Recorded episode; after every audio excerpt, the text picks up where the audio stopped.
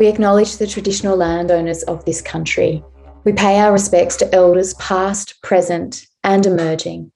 We would particularly like to acknowledge the traditional landowners of the land on which we stand. I am on Wiradjuri land. Tam stands on the land of the Dharawal people, and Laurie on the land of the Turrbal people. We express our great gratitude in sharing this land with you. Remember our disclaimer materials and content in this podcast are intended as general information only and should not be substituted for medical advice, diagnosis, or treatment. Welcome to the Pelvic Health Podcast. We are going to introduce Taryn Hallam, but I don't think that she needs any introduction. Um, now, I have listed here, you can correct me if I'm wrong, that you are a physiotherapist from Sydney who's worked in the field of pelvic health for over 20 years. Is that right? Yeah, that is. It makes me sound very old, but yes, that is correct. Not old. You are just wise, extremely wise. She is a self professed introvert, the biggest actual math nerd I have ever met in my life, and the creator of Women's Health Training Associates, which is the educational organization providing the most recent research to clinicians in an understandable and motivating way since 2001, which is, I think, when I first started doing courses. But when did you actually start in Sydney running WHTA? Oh, no. So my career started in 2000 and I did bits of teaching between 2000 and um, 2010. But it was the end of 2010, 2011 that WHTA was actually born as a, you know, to say, okay, let's really try and get this happening and as an as an event. Yeah. The most brilliant education that I have ever taken. And I, I, think I've told you before, it sometimes ruins me doing any other course because I know that they will not present the way that you present it. And then I can't sit through it. Um, but you, that's way too kind, but, um, but thank you.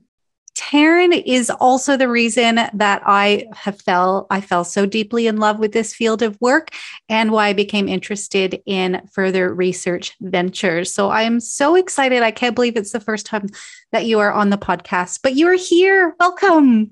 Thank you. It's really lovely to be here, guys. I mean, hopefully we can get through some really great information and and the field is something that everyone's always so keen to learn. I mean, that's what makes the field amazing to work in. Everyone's so passionate. So yeah, it's great to be here. And I agree with everything Laurie has said. And you have so many talents that we could just sit here and probably talk about you for an hour. But one of my favorite talents is how you can just like pull out something that we've always believed and then just destroy it and show us that it's just an enormous myth. So today's podcast is the coolest one because we are just busting some serious myths, which is so much fun.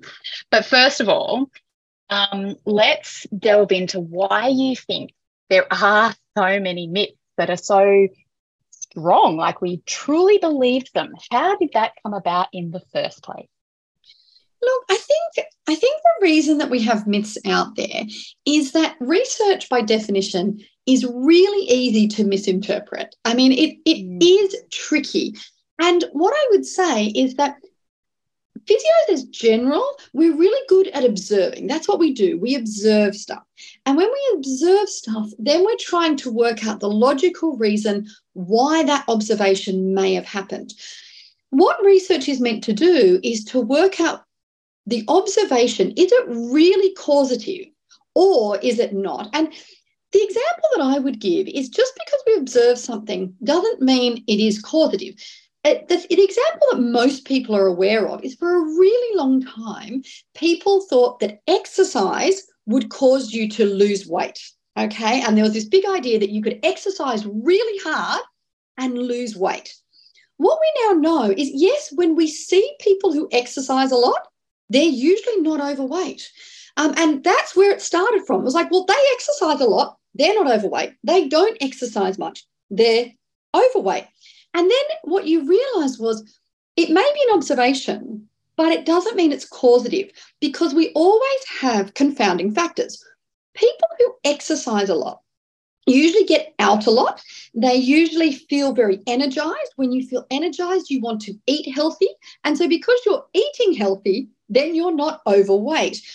And so it's actually not true that you can exercise yourself out of a bad diet.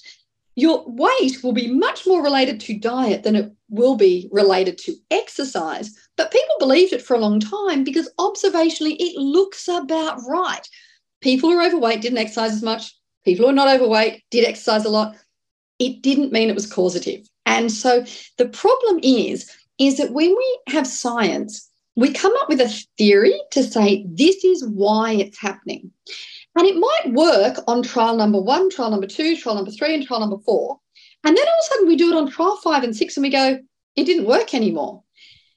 You can only have a law of science if it always works. If it doesn't work in some cases, there must be a confounder somewhere that we haven't considered. And so I think it makes sense. We can easily fall into the trap of observations that we make up theories, but we have to prove that they're actually true and they're not just coincidental. And that's exactly why we need to do your research update every single year. um, uh, we'll start with something very basic, which everyone understands and has used forever, and that is the modified Oxford scale. And our belief is that it is a measure of strength. Yeah, this is a really interesting one. You know, I often sit with physios and I say to them, Can you tell me what the definition of strength is? And it's interesting that if you ask people what is the definition of strength and you ask it in a group and you say get into small groups of five and try and all of you agree on what the definition of strength is, it's actually really hard to get a different definition of strength. Usually, when we talk about strength, we are talking about force generation. And it's how much force is that muscle going to be able to create? Now, physios when I get into this, we'll start to debate, oh no, but it might not be. It might, it might be whether you can create that movement in a functional position. I go, no, now you're talking about function. All right. And they'll go, well, it might be how long you can hold it and whether it lasted. No, no, now you're talking endurance. Um, it might be how much. And I go, no, no, I just want strength. I don't want what you want to assess in clinic. I understand you may want to assess other things, but let's get the terminology right. What is strength? Now, strength is a force generation. And when you look at other areas where they look at force generation, I often look at um, hand therapists, and that when they're looking at grip strength, they'll often get someone to grip a hand dynamometer, and in newtons, it will register how much force is created. But you don't require them to move it through a range. It's literally against a force plate that may not move and how much force can you generate? When we think about modified Oxford scale, if you ask most people, they're feeling the muscle and seeing how much movement there actually is. And if you don't get much movement, then they say it's weak. If you get a lot of movement, they say it's strong. But I would debate are you actually measuring force generation or are you measuring movement of the muscle. And that becomes a real challenge because what if you've got a muscle that's already moved 80% of the way through range because it's hypertonic? You don't have much range left to move. Does that mean it's weak? Is it not producing much force? That muscle could be producing a lot of force and there's only a bit more it can produce. That's different to not producing a lot of force. So, yeah, so I don't know that modified Oxford scale is a measure of strength. It requires movement through range that they may or may not have. Love that. That's definitely what we use in our clinic. How much movement does it have? But you're yeah, measuring too yeah. with your fingers. So you're not actually using anything that's giving you, you're not using a dynamometer, in, well, maybe no. in research, but not in clinic. Yeah. And there's, I mean, now some of the studies are coming out using a um, modified speculum dynamometer, which basically has two metal plates that are small. They go into the vagina, they sit against the walls, and when the person contracts, it doesn't necessarily, it's not how many millimeters it moves, it's what force is applied to the force plates on that dynamometer. And there is a level of force that's being created just at the start and then there's more force that comes on when they actively contract. that may be getting closer, um, but there's a force measurement as opposed to a range of motion that you're actually looking at. Yeah, love it. And then how strong do you really need to be? Is the question. Do we need to be using these little little pads all the time to measure yeah. strength? What do we need those strength for? Yeah. Do you need strength or is the pelvic floor just about what position can it get to to mm. support things? And so it's not saying that modified Oxford scale is an invalid measure. It may be a really good measure to look at the movement of the muscle to get to a position, but do, should we be referring to it as strength? You know, rather than actually, you have grade five movement, you have grade four movement, grade three movement, grade two movement of your pelvic floor. Um, because when people are, you know, I I the thing I see with this is when you have sometimes, you know, it's physios, we all volunteer our bodies um, to be able to do assessments.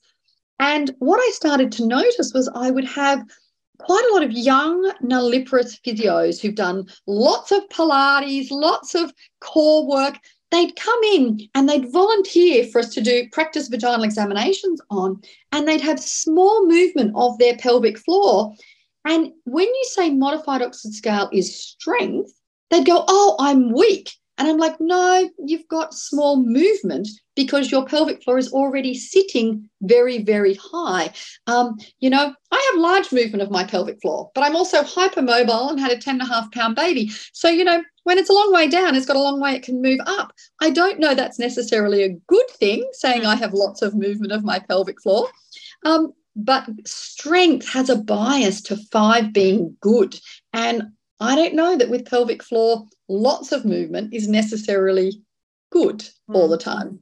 It's always relevant. It's good to, I suppose, relate it back to GH plus PB, then, isn't it? Yeah. And it's resting tone in mm. space, mm. which we yeah. talked to a lot of people about. I love it. Okay. So, modified Oxford scale, not strength, movement. It yeah. allows us to understand how much it's moving, which is a good mm-hmm. segue into myth number two that we'd like mm-hmm. to bust. And that is whether poor levator ani function, so therefore potentially, I suppose, not a lot of movement, maybe, or well, it depends. So, mm-hmm. is poor levator ani function a major factor in stress urinary incontinence, or I might say that again, Laurie.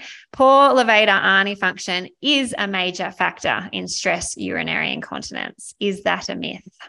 Mm, yeah, now this is where I, I can start to talk about where we've had an observational um, error in what we've seen over the years, and we've started to develop this idea.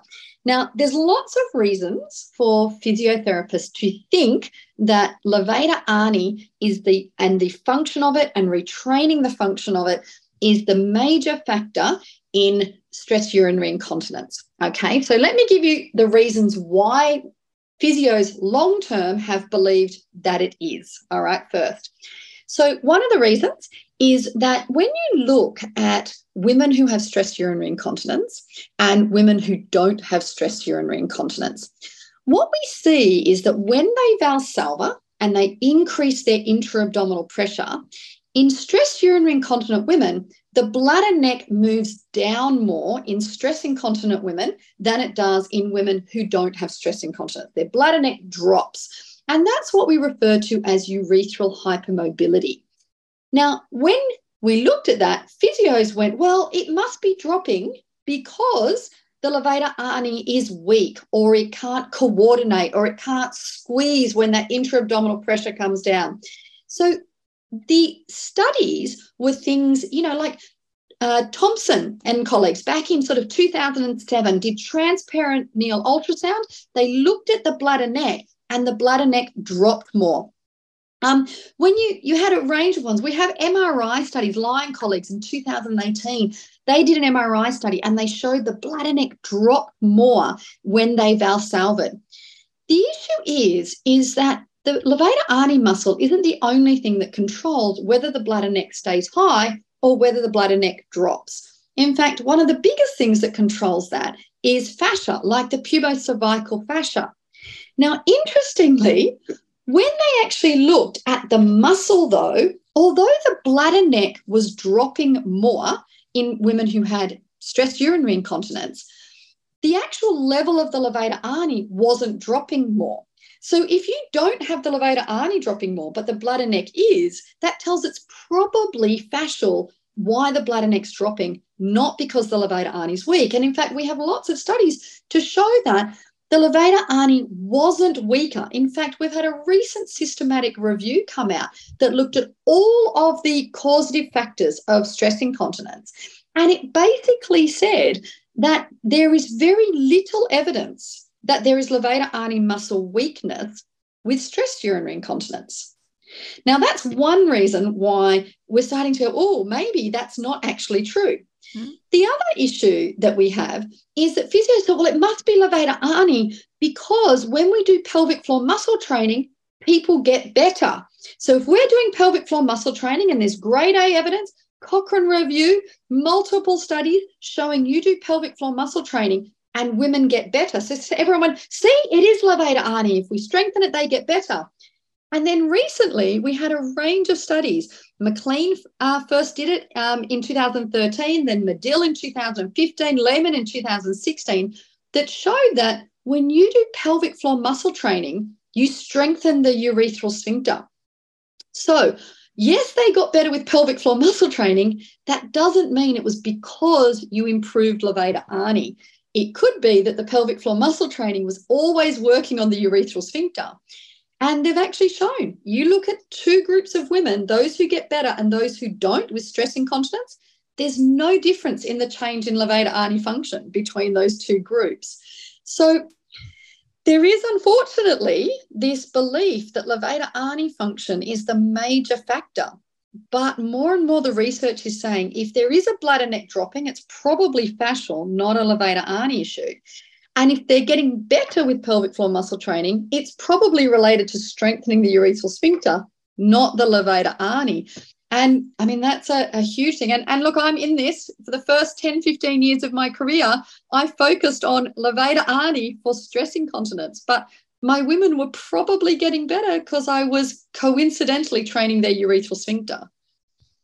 Yeah, love it. And I think being able to, I suppose, as you get more experience, really pinpoint what the reason is in each particular person as to why they have that stress incontinence gives you even better outcomes, doesn't it? And of course, not always just doing pelvic floor muscle training as yeah. well. Well, I mean, I think the thing is, is that it helps us to understand when our patients are confusing as well. Mm. Because mm. if you have someone present and they have really good levator ani function, mm. combined its resting tone, its movement, its coordination, its control, and they're still leaking, and the patient says, Well, why am I? Mm. You sort of get stuck if you're mm. thinking incorrectly. So, you know, it is one of those things that there has been, I mean, it sounds pretty gruesome, but they did some um, needle EMG studies where they actually did the needle EMG into the urethral sphincter and also into the levator ani. And they actually showed that you can contract the urethral sphincter even when you have no levator ani contraction. So it's also the reverse way that if you have someone who's got no levator ani activation, a bilateral avulsion, that doesn't mean pelvic floor muscle training won't work hmm. because mm. you could be strengthening the urethral sphincter. So it gives us all these other ways to think about how we can treat as well. Amazing. Love that one. And I think we we we feel that clinically now too, Taryn, since we've mm. opened, you've opened our mind to this years ago. We're like, well, hang on, well, we should be able to assess the external urethral sphincter. And now we can. And we go, yeah, you can contract that without the levators. And then patients can feel it. And then it just is a, like an added layer to your yeah. treatment, which is, we wouldn't have known if you didn't bust the myth out for us. well, I'm glad that it's helped. I'm glad that it's helped. Yeah. Um, but Joe, didn't you have a myth that was somewhat related to that that you wanted to ask her about? No, that was that. that That's was that. Oh, oh, uh, okay. Well, can I mess up the order just for a second? Because mm-hmm. I actually think what we were going to do at the very end may fit very well here. Because one of the myths that we wanted to talk about was whether pelvic floor muscle training li- made a difference or actually lifted the organs when someone has pelvic organ prolapse, which could be similar along the lines you're talking about. Would that fit here? Can we do that here? Yeah. Yeah, absolutely. I can talk about that. Look, this is another one. And, and you know, sometimes I love teaching because I'm presenting research that says, hey, physios, look how amazing we are. We get people better. Other times I have to present research that says to people, you're not going to do that. You're not going to be fixing that. And this is one of the things where physios don't like me talking because the news isn't great, okay, on this. In fact, um, even the sixth ICI, when it came out, there is a statement in the sixth ICI that says there is no evidence that pelvic floor muscle training will lift anatomically a prolapse. Now, the difficult thing was there was one or two really small studies very, very early on where they said there might be a change of like by one stage of prolapse if you actually do pelvic floor muscle training. Now, physios loved those, and I don't want to mention the authors of those because it is one of those things that you sort of go, actually, they've sort of been a bit, you know, now shown to not be true. There were flaws in the methodology in the study.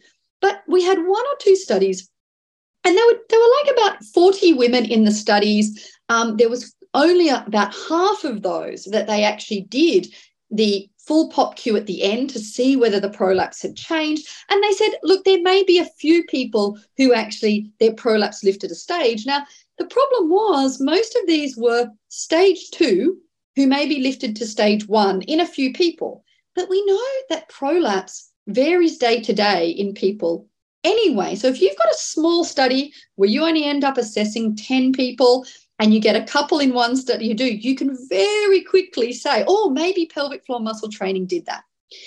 Now, the biggest high quality study that we actually had in physiotherapy for pelvic organ prolapse um, was the POPPY study by Hagen and colleagues in the Lancet. And it had over 400 women in it, really good methodology, good blinding. It was an independent gynecologist who did the POPQ pre and post after six months intensive training. The you know the researchers did such a good job in making it not methodologically flawed okay? It was a really good study. That is the study that gets hailed as physio works for prolapse but the only conclusion that came out of that was the pelvic organ prolapse symptom score was better at six months. That was the symptoms. If you look at the full text there was absolutely no difference in, at, in anatomy at the end. The POPQ did not change. Now, I want to clarify that because physios, you know, will then say to me, but it made a difference in symptoms. And I go, it did. I'm not saying physio isn't worthwhile doing. There was some improvements in symptoms. Now, I can get into more debate about that as well, but we won't get into that now. But if a woman sits with you and she says, I get a mirror I hold it down and I can see a bulge. And if I do pelvic floor muscle training, will that bulge have gone in six months? There is no evidence that we actually change it anatomically. None of the studies have shown a, a statistically significant change in anatomy. We might change symptoms, but we don't change anatomy because basically when someone has prolapse, that prolapse is there because the fascia has ultimately given way. And no amount of pelvic floor muscle training is going to undo that fascial change um, there. Now, if you surgically fix that fascia and then you have good pelvic floor muscle function, can you prevent it coming down again? Possibly, if you have a small levator hiatus and things like that. And that's a whole different debate. But you can't undo fascial dysfunction by squeezing a muscle. Hmm. I think people get a bit confused in that first six to 12 weeks. You know that things um, can be a little lower at that mm-hmm. stage. Mm-hmm. And as to whether I guess, pelvic floor muscle training, if they do have a longer GH plus PB with a slightly lower anatomical ladder, mm. let's say, yeah. whether that would help. Do you know what I mean? Because they're in that first little patch of time where fascially they can recover still. Yeah. That makes sense. I think, yeah. Yeah, absolutely. And I think the difficult thing here is can we, with pelvic floor muscle training, shorten the levator hiatus, shrink the levator hiatus, and bring it up. Mm. And this is where I say to physios, let's think about any muscle training principle. Every connective tissue muscle in the body can shorten. We know that. You know, you put it off stretch for a prolonged period of time and you get changes in connective tissue and things shorten. But you have to stay off stretch for a prolonged period of time. Now, this is where your pelvic floor is at a major disadvantage because approximately 60% of the body weight of any person approximately depending on where they carry muscle mass and fat so it is a it is an approximate anything from 60 to 75% it sits above the pelvic floor which means anytime the pelvic floor goes into a relaxed state and that weight pushes down on it it will go to its lengthened position now you can't keep a pelvic floor in a prolonged shortened state if you are an upright animal as soon as you relax it will go to its lengthened position. So even if you squeeze your pelvic floor really hard, when you relax it, it will go to length. And connective tissue muscle shortens when it is held off stretch for a prolonged period. Now, I say to people all the time, you know, a lot of people know in many, many moons ago, when I was a lot younger, I was a gymnast. And when I was a gymnast, I could do splits to about 220 degrees, so well over 180 degree split. Interestingly, I didn't have to hold the splits all the time to do that. In fact, as long as I took it to that length, every couple of days for a short period, I maintained that length. It's actually very hard for pelvic floor muscle training to create a shortening of the muscle. And then we get to another myth because physios will say, oh, but it, it creates a shortening.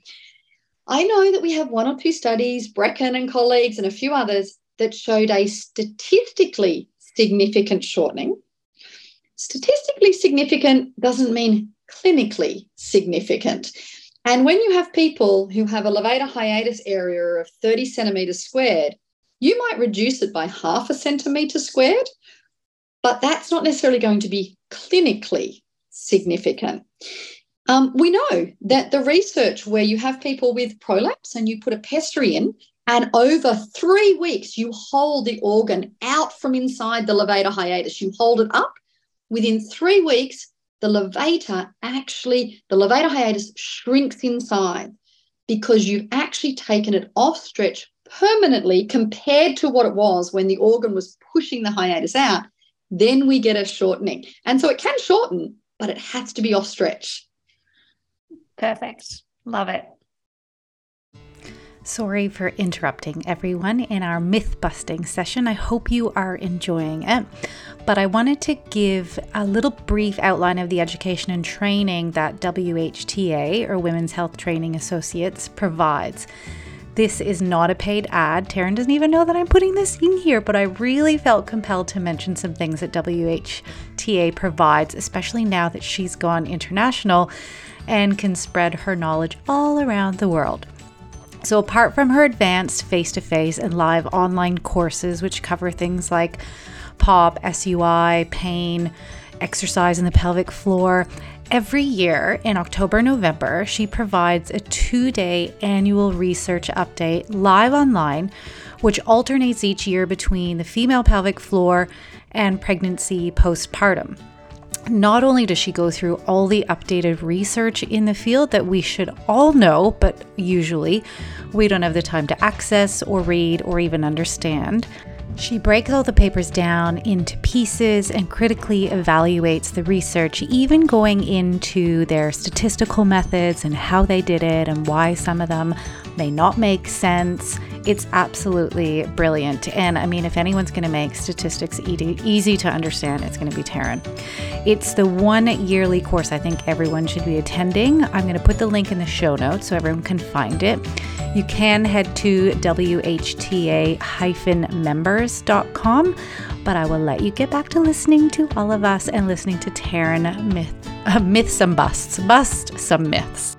Again, another myth that kind of just allows you to build changes into your clinical practice. So now, um, you know, someone presents with a prolapse and, you know, you might be fitting a pessary, but you'll probably be giving them pelvic floor muscle training too, but your hmm. rationale mm. is different. So mm. I can't change your anatomy with this, but what we do know is it does change um, some people's symptoms. So it's definitely worthwhile. La, la, la, mm. la. So your kind of rationale is just different. So think expectation is really important that if you start your treatment by saying, I will be able to improve your symptoms. I am not pretending that in six months, if you look, you won't see any prolapse, but I don't think you'll notice it as much. And that's the goal. And that means that when they come back, they can say to you, Look, if I really look, but yeah, like you said, I don't notice it as much anymore. And we set up that from the beginning of what is our goal, what is our outcome, what's realistic. What, and at the end of the day, what is most important is that these women don't notice it, their life isn't affected, they can feel functional, and that's great. But we don't make false promises at the start mm. of our treatment. Mm. And it is fascinating how it does change the symptoms and not the anatomy. I'm like, okay, yeah. great, yeah, yeah. excellent. Um, okay, well, we're going to just um, move across to bladders now. Mm-hmm. So, is the detrusor overactivity and an overactive bladder the same thing? So it definitely isn't. Um, in fact, yeah, and you know what's really hard is the terms are so similar: overactive bladder, detrusor overactivity. And you know, the terms are obviously so confusing that now um, the ICS brought out a fundamentals of terminology document, like Drake and colleagues and a few others wrote things and actually specifically addressed this issue to say clinicians keep confusing the term overactive bladder and detrusor overactivity. They're not the same thing. Okay. Um, in fact, do you know that you can have an overactive bladder and detrusor underactivity? Yeah, so you can have those too. So let's talk about how can you have overactive bladder and detrusor underactivity.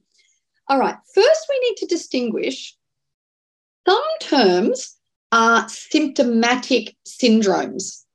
Some terms are actually describing anatomy and physiology. So when you talk about detrusor overactivity and detrusor underactivity, you are trying to describe literally anatomy and physiology, how the bladder is functioning from the detrusor layer. The terms overactive bladder and underactive bladder are actually symptom syndromes. So if you look at the definition of overactive bladder, overactive bladder is urinary urgency with or without urge incontinence, um, usually with frequency and nocturia in the absence of an infection. So it's symptoms, okay? If you have urgency, they say you have an overactive bladder. Detrusor overactivity is actually that when they do cystometry, and they're measuring pressures in the bladder, they identify that during the storage phase, when you should have a bladder that's relaxed and expanding, the detrusor is contracting. Now, the first clue that these are not the same thing is that if you send 100 women to have cystometry who have urgency, only about half of them will demonstrate detrusor overactivity when you do cystometry. So they're not the same thing. If you look at lots of studies in women, the rate, there's much more correlation in men, to be honest. If you look at men with urgency and you send them for cystometry, the rates are more around 80 to 90% will show detrusor overactivity. And I think that's also contributed to the confusion because, you know, a lot of urologists are working, you know, with prostate issues, men with urgency, frequency, nocturia. They have urgency. They send them to for cystometry, and they saw detrusor overactivity. So that link came together. It's not the same for men and women. Only about half will show detrusor overactivity. So then everyone says to me, well, why do we call it an overactive bladder then? Like, why, why is it called overactive bladder? And this is the next um, myth we're going to have is that the bladder wall is just a detrusor. When you start with the myth that the bladder wall is a detrusor layer only, then you're going to think that if the bladder wall is overactive, then the detrusor must be overactive. And that's just not true. The bladder wall has about four or five different layers to it. The inner layer is the urothelium.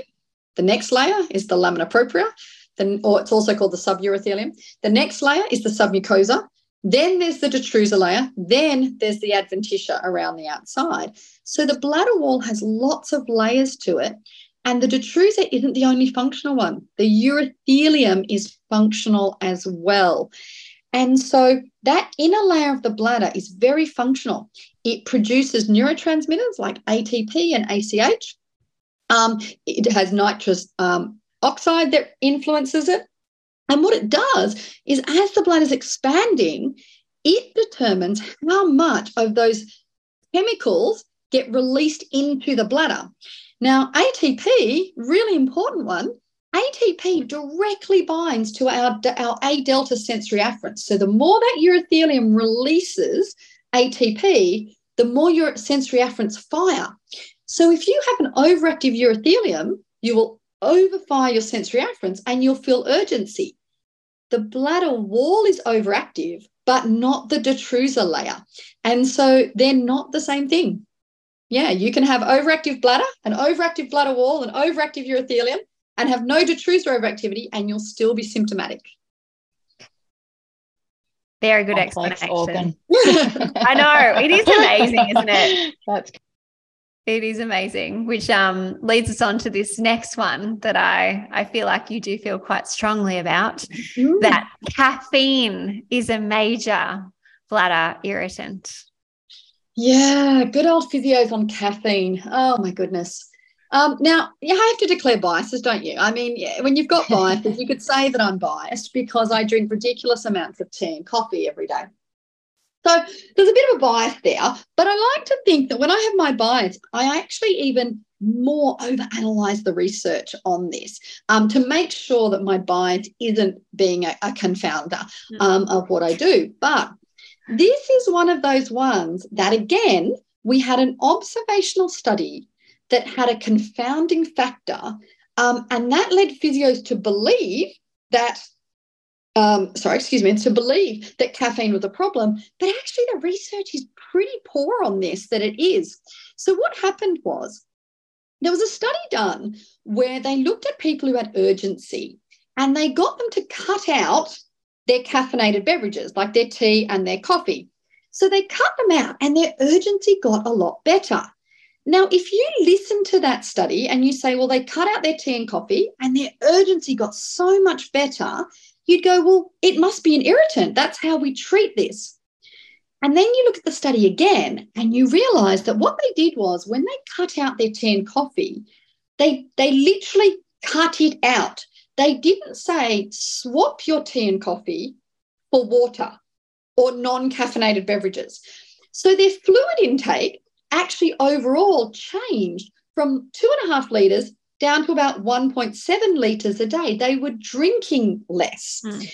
Now, the thing with that is, is that we just were speaking about overactive bladder and those urothelial cells that can release all that ATP and trigger off all those sensory nerves.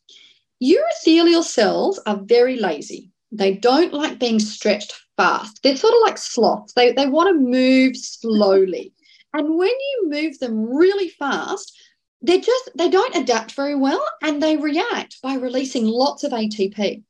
So what that means is we know that sensation in the bladder, we've always thought it was just about how full the bladder is. Was it at 250 mils? Was it at 350 mils? We actually know it's not that. It's much more about how fast the bladder is stretching. So if your bladder is stretching at two or three mils per minute, the urothelial cells are stretching slowly. They're moving like a sloth and they're really happy. And they don't release all these chemicals into the bladder to trigger your sensory nerves. But if you stretch them really fast, they get really angry and they release all these chemicals. If you have a study that says take out your tea and coffee, so they literally just cut it, so your fluid intake drops, your kidneys produce urine at a much slower rate. You're going to diurese slower through the day because you've got less fluid intake. So you have a slower diuresis. So what it shows is, is that you may have had less urgency because you let your bladder fill slower. So they repeated this study. And what they did was next time they said to people, okay, we're going to get you to replace your tea and coffee with non caffeinated beverages. So you've got the same fluid intake, same urine output in 24 hours, just with no caffeine. There was no difference in urgency um, at that point. So taking out the caffeine didn't do anything. It was actually the change in fluid intake, the change in urine output, and how much you are annoying those urothelial cells by making the bladder stretch fast. And so, again, you can understand why the myth is there, but the research isn't as strong as physios may mm. think um, mm. that it really is. And the majority of people do just drink too much, don't they? Too much yeah. too quick. Too much, too much, too much. And you can just slow it down. And, and you know, Hashim and Abrams did a really great study where all they did was reduce total fluid intake by 25% and got people to space it through the day. Mm. And they had significant drops in their urgency. So their bladder just wasn't being stretched really, really fast. Mm. Um, now, I'm not saying there wouldn't occasionally be people mm. who have um, urgency associated with caffeine. It's like some people get urgency associated with artificial sweeteners, but not everybody does. And I think it's just an overstated thing. The other thing is, um, and people will then really get um, funny about this is you've got to be careful about telling people to cut things out of their diet which may have a health benefit. There is now pretty strong evidence in systematic reviews that coffee intake significantly reduces your risk of colon cancer, okay. even to the point that if you have um, a high grade bowel cancer that you get removed and you start drinking coffee really quickly after the resection, your chance of a recurrence of bowel cancer is dramatically reduced. So it reduces the risk of colon cancer.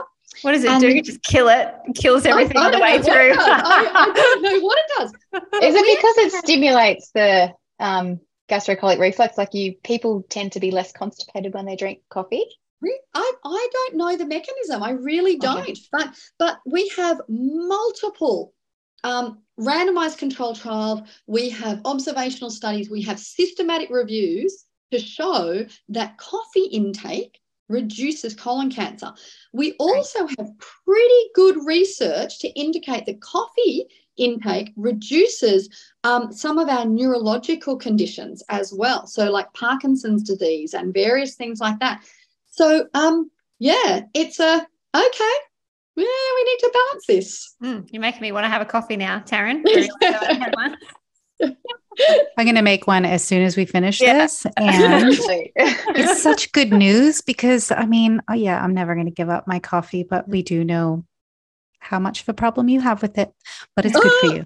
Do you know, I've got this, I've got this absolute reputation for coffee. You do. Yeah. Well, how much do you have? One I have one coffee a day. That's all I have. Oh, I have one coffee a day. Lots of tea. I have lots of tea. I would have six or seven cups of tea a day, but I only have one coffee.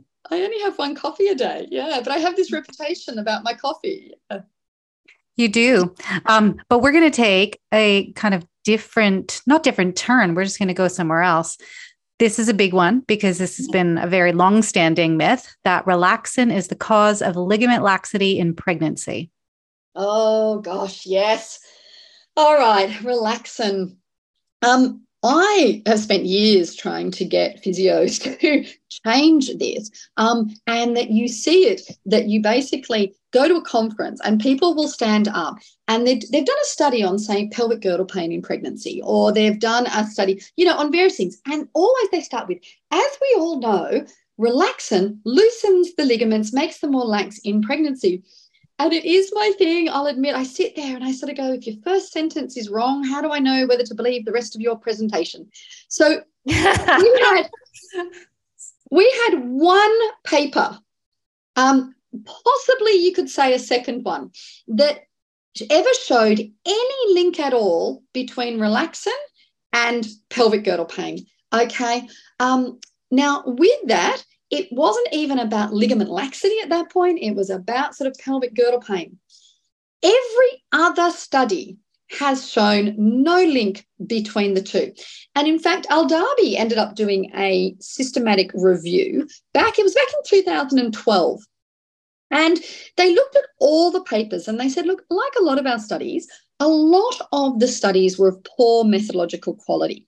Now, that includes the very first study that was ever done. And I don't like, I don't like giving the names when studies, you know, have major flaws to them. But if I say the main study that everyone quotes, it's not Christensen. Okay, Christensen's a second study on it. the very first study that was ever done, what people didn't realize was was that the relaxin that they used was not even human relaxin that they were looking at when they were testing this to, to look at this. They were actually looking, I think it was like a rabbit um, relaxin or something like that, that may not react the same in humans. Okay. And that's what everyone based everything off. Aldabe looked at it and said, okay, let's look at how many studies we've got. And they said, we've really only got four high quality studies and two low quality that you might look at if you really had to. Of the four studies, they said three out of four showed absolutely no association between relaxin and ligament laxity. One showed a borderline association. And so the systematic review said there is no association. And you look at the study after study, there's no association. Now, the thing is, does it really bother me if in clinical practice, physios say to patients, oh, you know, you've got this hormone relaxin that loosens the ligaments?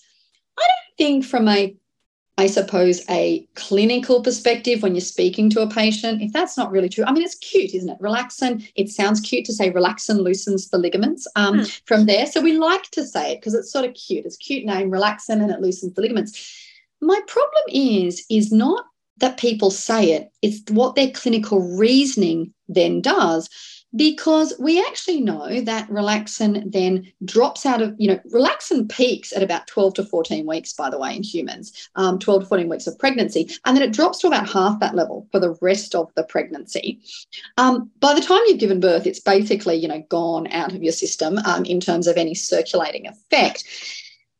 When we associate something that's not true and physios believe it's true, when we believe we know the answer, there is no Im- impetus to research what is causing the problem.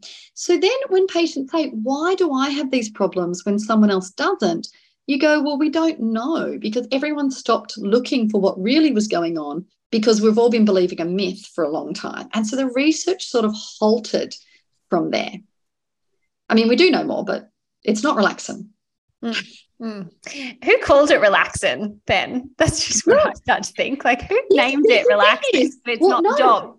no, it should be called relaxin. And the reason it should be called relaxin is this came from OBS and gynae because it does relax certain things in yeah. the reproductive system. It's yeah. just not the ligaments. So, you know, um, OBS and gynaes, um, so your, your obstetricians gynecologists, They've absolutely done research looking at things like incompetent cervix, looking at whether the uterus stays relaxed during pregnancy. So it absolutely has a role in relaxing things in the reproductive system. Physios just wanted to stretch it to, you know, somatic structures and, and that sort of thing. I mean, what's fascinating about this is that if there's any hormone that's starting to be the front runner of the causative factor of ligament laxity, it's actually estrogen. Now, it's probably oversimplifying and it's not going to only be estrogen. But if, if people want to know what the front runner is, it's estrogen. And this starts to make a lot more sense. You know, little boys and little girls are pretty similar in their joint laxity when they're five, six, seven years of age.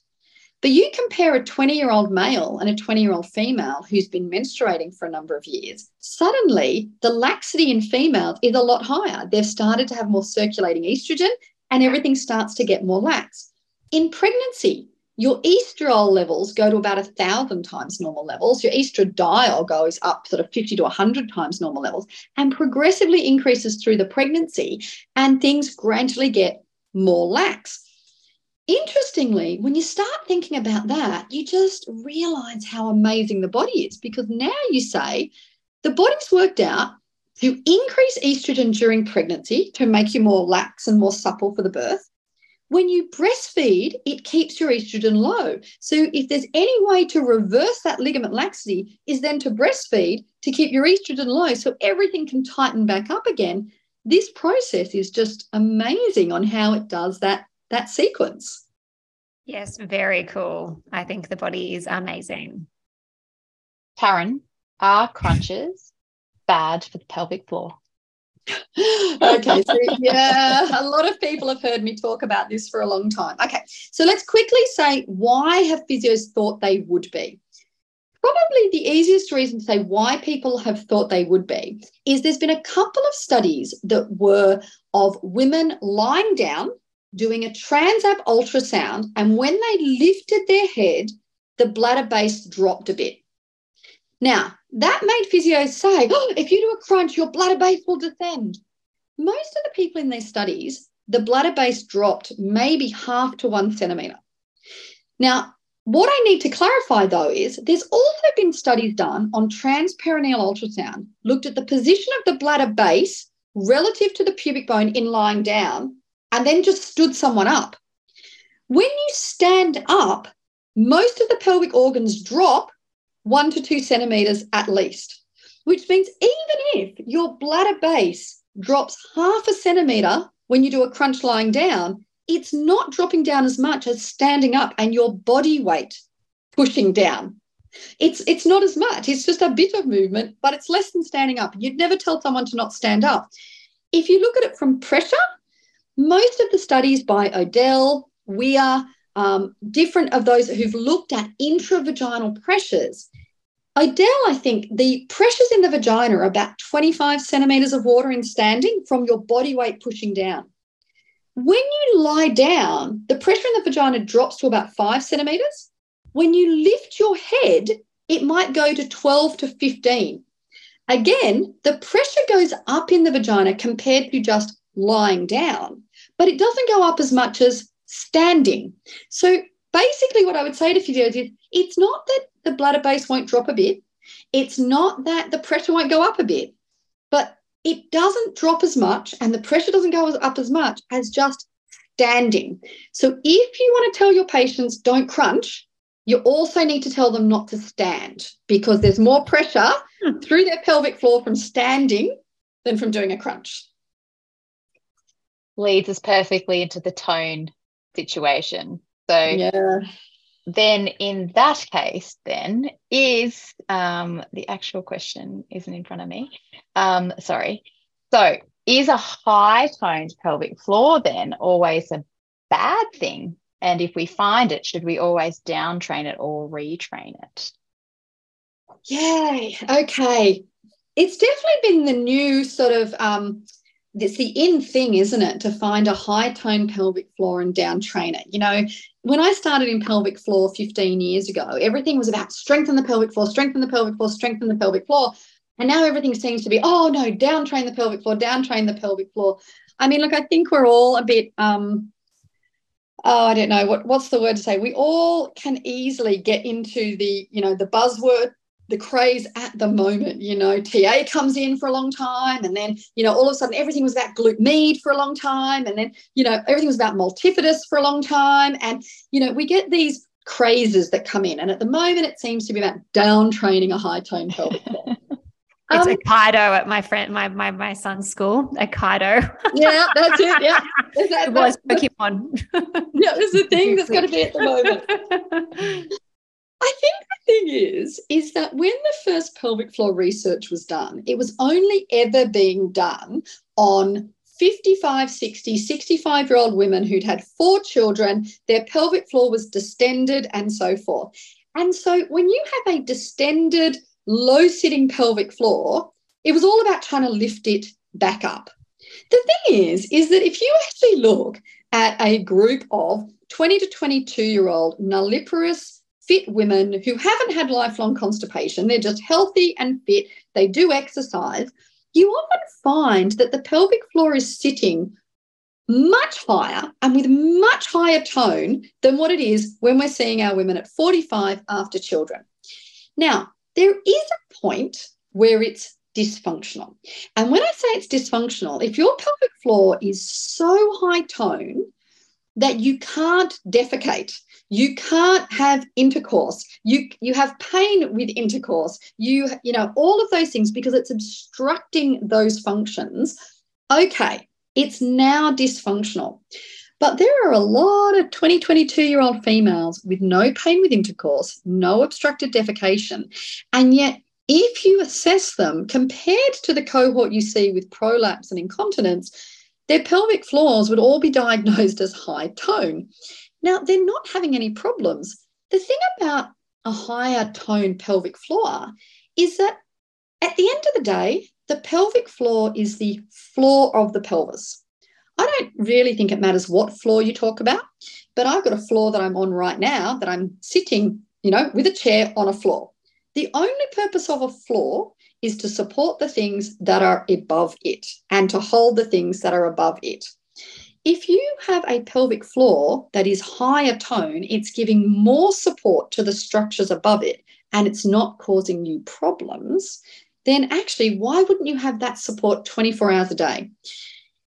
The only reason we teach all those things like the Knack to women postpartum is that we know after giving birth, the pelvic floor is sitting lower, which means the bladder neck sits lower. It's all sitting lower all day. And when we have pressure come down, it's going to get lower again.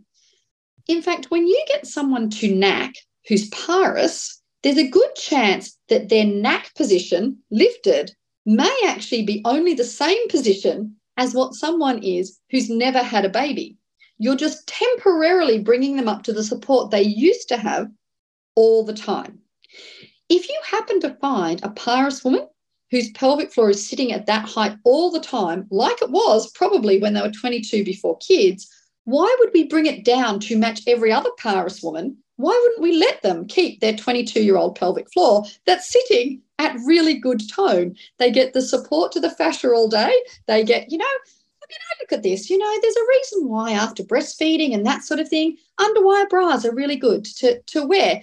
Now, if someone said to me I could still have my 22 year old breasts that stayed up and perky without an underwire bra, I'd probably be happy with that. But when things change, you then need more support. You know, the ideal is that good supported structure.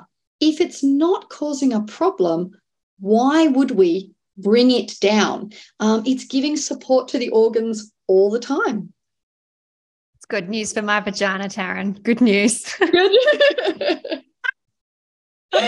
I just, I just, you know, thinking, let's bring this pelvic floor down. I go, why? You know, why would you do that? You know, this person has no problems. Seriously, we I, I don't know how you would just choose eight to do because I'm sure there are so many others that we could definitely Oh. be going through that we obviously Yeah. don't have time for. Yeah. Um, but I love I love everything that we've talked about. We might actually have to do another episode with more of these because there are so many out there. Thank you so much because I know how busy you are and how much time you probably don't have and getting four people together is always always a treat, always really fun. Um, so Yeah, thank you so much for your time. Yeah, lovely to have been here, and and you know, it's always good talking about different ideas and things. And you know, it, I mean, pelvic health physios are, you know, we are a passionate bunch. We love our stuff, we love our research, we love our information, and so it's always good getting together with you guys and having a chat about different things. So it's been really lovely to be here. Thank you for inviting me.